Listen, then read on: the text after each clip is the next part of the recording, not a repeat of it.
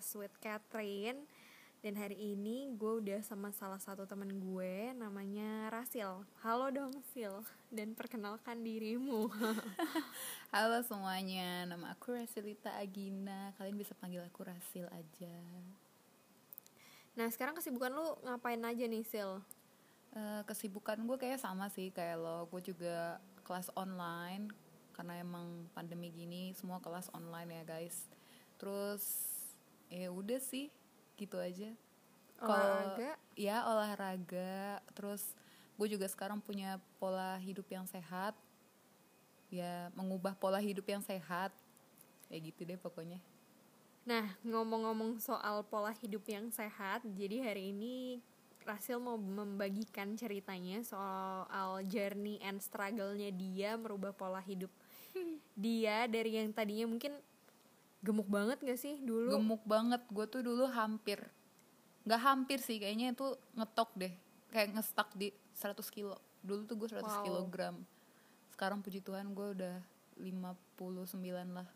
Wow jauh banget. Itu jauh banget. Nah ngomong ngomong-ngomong soal journey dan struggle ini jadi dulu kalau gemuk gitu kan banyak stereotip yang berkembang. Emang emang berkembangnya itu di masyarakat kalau orang gendut itu tuh nggak sehat terus kayak hmm. kurang menarik. Nah sebenarnya itu tuh beneran terjadi nggak sih sama diri lu sampai akhirnya lu mau berubah gitu? Terus apa motivasi lu uh, berubah gitu? Kalau menurut gue itu terjadi sih di gue karena uh, jujur aja ya dulu tuh pas gue punya badan yang gem yang gemuk ya yang besar gue merasakan banyak hal yang kayak terjadi di gue kayak berbagai penyakit ada di gue jadi tuh gue masih inget banget ya dulu tuh gue tiap pagi langganan banget yang namanya kaki keram betis keram naik betis kayak gitu tuh gue sering banget. Dan semenjak gue udah diet udah berubah gue nggak merasakan itu lagi sama sekali gitu. Jadi itu mungkin benefitnya kali ya. Kalau motivasinya mungkin motivasi gue mungkin udah capek kali ya sama yang namanya orang bilang kayak kurusin dong badannya ih gendutannya. Atau teman-teman juga sering banget kan ngejulukin gue kayak eh dud kayak gitu-gitu. Sebenarnya nggak sakit hati sih kayak emang kenyataannya gue gendut gitu. Cuman ya kayak mungkin lebih kayak mau merubah penampilan juga sih mau dilirik gitu ceritanya. Oke. Nah ada nggak cerita yang bikin lo pengen dilirik gitu sampai kayak mungkin itu benar-benar kena banget di hati oke gue harus berubah gitu. Ada sih wah banyak banget sih kalau cerita. Gue tuh dulu ya pernah sempat suka sama orang terus orang itu kayak tek-tekan gitu bilang kayak gue nggak suka sama cewek yang gendut gini gini gini gini. Wah sakit hati banget dong karena gue juga ngaca gue gendut nih kebetulan. Jadi ya begitu deh. Wah sejujur sih itu sakit sakit banget. Sakit tapi itu banget, bisa jadi motivasi karena iya, itu terjadi bisa. juga sama gue. Nah terus selama lo apa namanya mm, menjalani diet tadi itu ada gak sih kesulitan atau struggle yang pernah lo alamin? Maksudnya kayak dulu tuh gue diet terus udah ikutin ini diet ini diet itu tapi gagal gitu.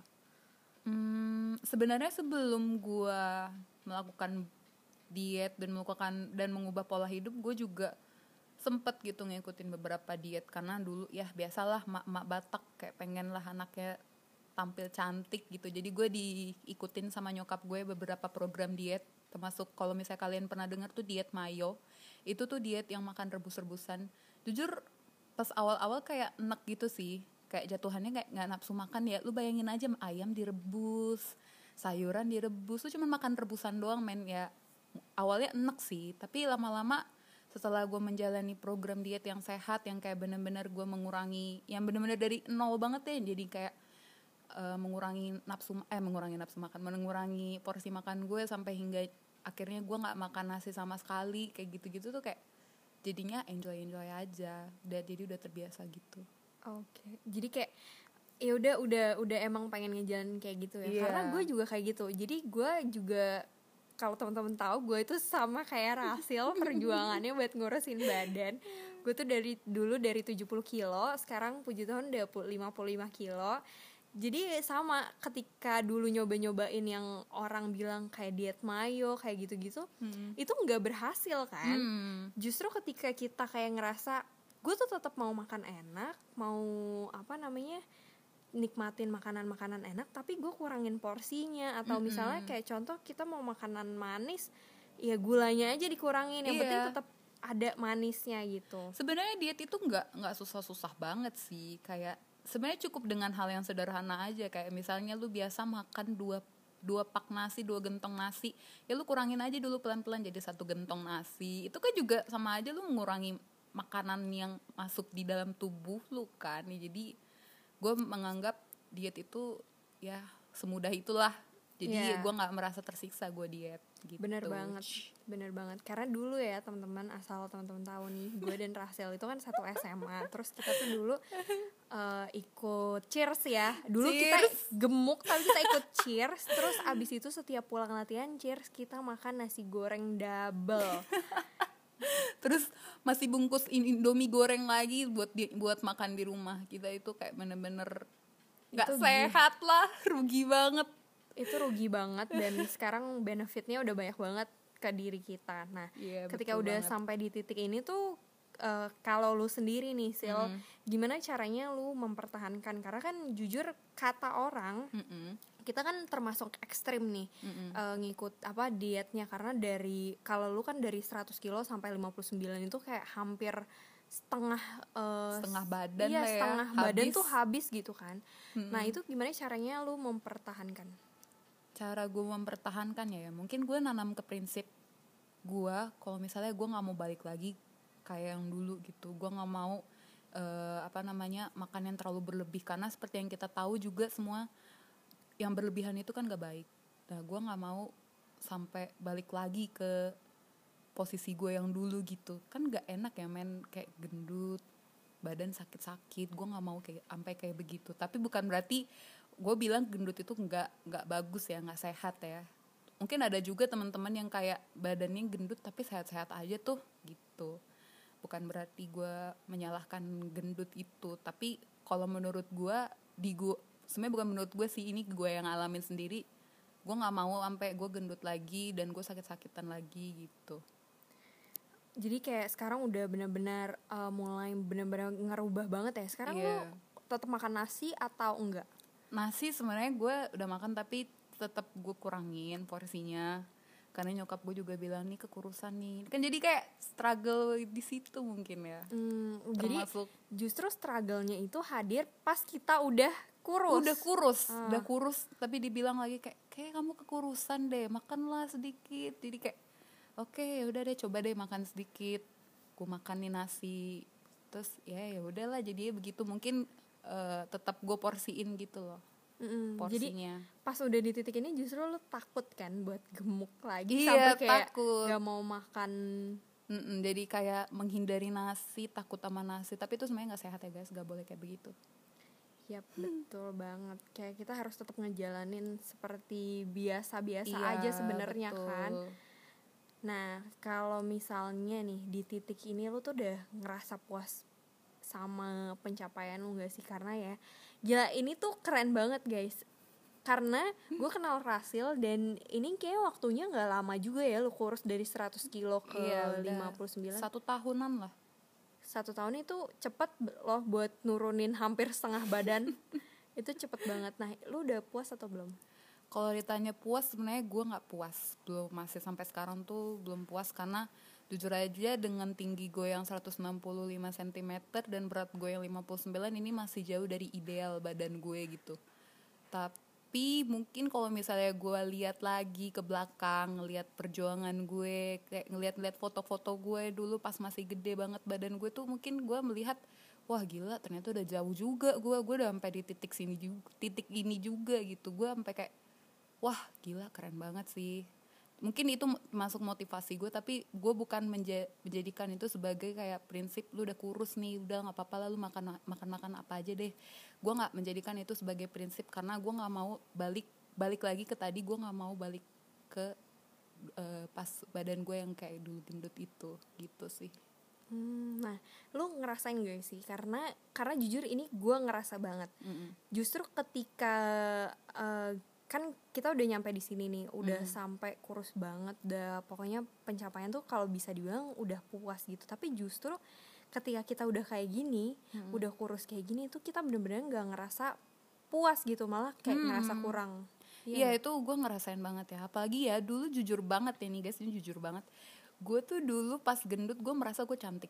Gue merasa gue oke-oke aja ah, Apalagi kalau udah pakai makeup. Buh gue udah cantik banget Udah secantik Tasya Farasya mungkin. Tapi makin ke sini Makin gue sudah men- merasakan perubahan Gue jadi merasa gue pengen terus terus terus kurus gitu. Gue merasa ini belum Ini masih gede nih badan gue ya. Gue lengan gue masih gede nih Kaki gue masih Paha gue masih gede. Gue masih merasa eh gue sekarang malah merasa kayak gue selalu kurang gitu.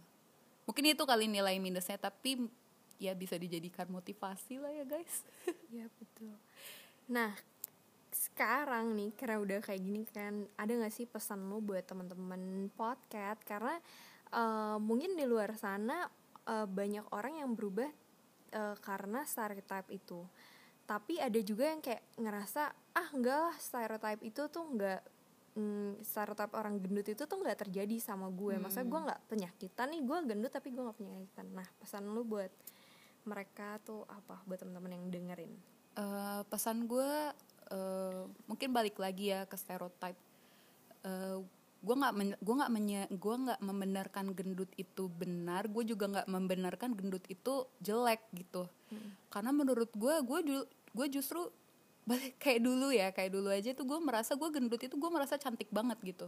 Tapi kalau misalnya setelah dipikir-pikir ngapa eh, gimana ya bukan ngapain juga ya, kayak kayak gimana ya kayak nggak ada ruginya gitu lu eh, menjalani eh, menjala- Merubah. ya merubah penampilan lu toh menurut gue itu salah satu cara gue untuk menikmati hidup gue gitu salah satu cara juga gimana cara gue happy sama diri gue sendiri gue lebih menghargai diri gue sendiri tapi cara orang kan beda-beda gitu sih Iya benar.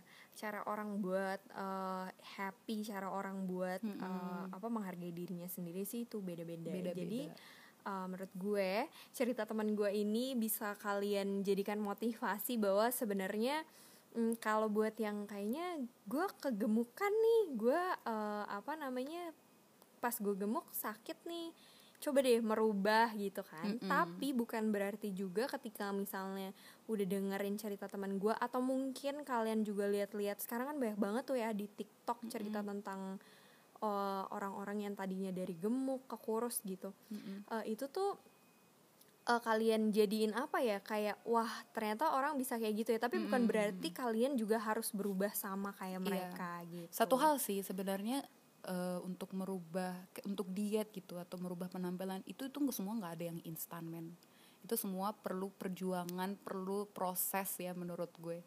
Jadi kalau emang kalian mau mengubah penampilan kalian atau kalian merasa struggle dengan badan kalian besar atau menurut kalian gendut ini nggak maksudnya kalian insecure ya kita sebut aja ya insecure kalian ya harus mengubah itu juga dengan proses jangan dengan secara instan juga gitu.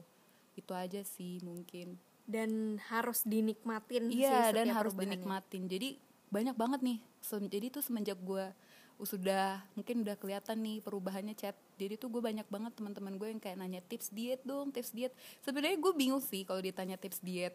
Benar. Karena jujur aja gue menjalani ini tuh dengan kayak setiba-tibanya aja gitu gue mau berubah. Gitu. Betul. jadi kayak gue mau berubah gue mau berhenti makan makanan yang gak sehat. Gue tiba-tiba setiba-tibanya aja kayak gitu. Jadi gue bingung sebenarnya kalau misalnya ditanya orang tips diet tips diet. Jadi kayak waduh mungkin eh gue dan gue selalu tahu namain ke teman-teman gue yang nanya tips diet itu gue selalu nanamin kayak kalau emang lo mau kurus lu mau lu mau kayak gue ya lu harus ubah dulu mindset lu mindset lu kayak mindset yang kayak eh gue mau kurusnya tuh cepet lu harus ubah juga itu. Dan kayak gimana ya yang kayak mindset yang kayak gimana ya, yang kayak yang masih belum siap gitu. Ya jadi ya harus diubah dulu deh semuanya mindsetnya semua segala macam. Benar karena eh, kalau misalnya kita nggak ngerubah mindset kita untuk emang gue pengen hidup sehat gitu. Jadi Mm-mm. kita tuh bakal terus eh, balik ke pola hidup kita yang gak sehat gitu. Jadi diet itu kan sia-sia. Nah dan kalau menurut gue ya kalau orang nanya eh, diet lo diet apa? Bisa sampai kayak iya gitu. gue Nah, bingung gitu. banget tuh jawab kayak itu gitu. bingung jawabnya karena gini setiap orang punya badan yang beda setiap Iya. orang punya eh, apa namanya imunitas yang beda so apa yang pun yang mereka lakukan untuk mengurangi berat badan pun harusnya beda. Mm-mm, kayak gue betul. mungkin eh, gue itu ngelakuinnya dengan eh, makan cuma sehari sekali tapi beda sama rasil. Rasil itu ngerubah eh, si makanannya. Jadi kayak ya setiap orang eh, akhirnya punya hal yang berbeda-beda gitu. Mm-mm, dan menu- kan banyak tuh orang yang li- yang ngelirik kalau misalnya diet itu tuh ada temporer waktunya gitu harus harus ada durasi waktunya. Dan gue melihat diet itu nggak seperti itu gitu. Gue melihat diet ya emang lu mengubah pola hidup lu yang lama yang jelek yang di mana lu di situ makan habis makan boba makan nasi goreng makan burger lagi. Nah gue meras dan gue merasa pola hidup itu gak sehat dan gue ubah menjadi pola hidup yang lebih sehat gitu. Gue makan yang secukupnya. Kalau misalnya gue udah kenyang ya udah kayak gitu. Yap, betul banget. Nah, itu yang harus teman-teman dengar tadi pesan dari Rasil bahwa dia pun bingung sebenarnya kalau ditanya eh, eh, apa namanya? Bisa sampai di titik sini Iya. tuh gue juga bingung sih. Bingung kayak lo eh, tips diet dong tips diet. Karena ya tadi balik lagi setiap orang itu punya tubuh yang berbeda setiap orang itu punya imunitas yang berbeda. Jadi pasti bentuk dietnya juga berbeda. Terus juga belum tentu gendut itu sak penyakitan atau gendut itu nggak sehat dan belum tentu gendut itu nggak menarik. Ya apalagi sekarang banyak banget ya kalau kita lihat kayak industri fashion kecan yang yang mengarah ke beauty sekarang banyak banget kok orang yang gunain badan gendut itu sebagai eh, Identitas gitu ya? identitas brand mereka gitu jadi gimana ya jadiin kekurangan lo sebagai jadi kelebihan lo anjay Iya, betul banget. Ah, Oke, thank you banget ya Sil udah mau berbagi cerita di podcast. Semoga nanti sama. kita bisa ngobrol-ngobrol lagi di lain cerita. Oke, beres-beres. Dadah. Dah, Dah, teman-teman. bye guys.